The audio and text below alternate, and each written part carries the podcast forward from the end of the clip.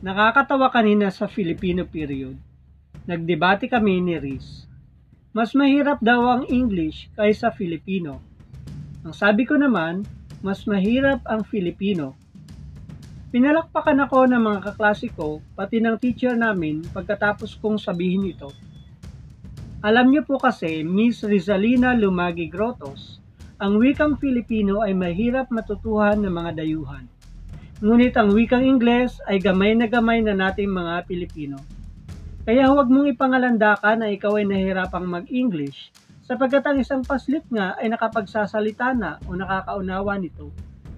Ang pagiging mahirap ng Filipino ay isang patunay na mga Pilipino ay may mayamang kultura. Huwag po tayo maging mangmang sa sarili nating wika.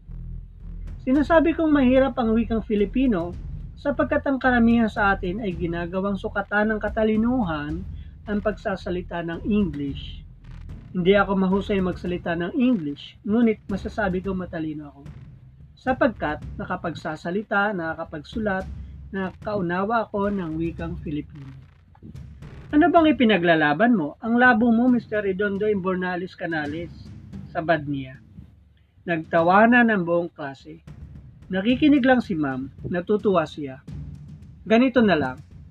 Kung madali sa iyo ang Filipino, ano sa wikang Filipino ang calculator? Talapindutan. Mabilis na sagot ni Riz. E ang I love you. Nagtilian ng mga girls. Tapos, pulang-pula si Riz na umupo. Umupo na rin ako at abot tainga ang ngiti habang tahimik na yumuyugyug ang balikat sa katatawa. Mahal kita, Red!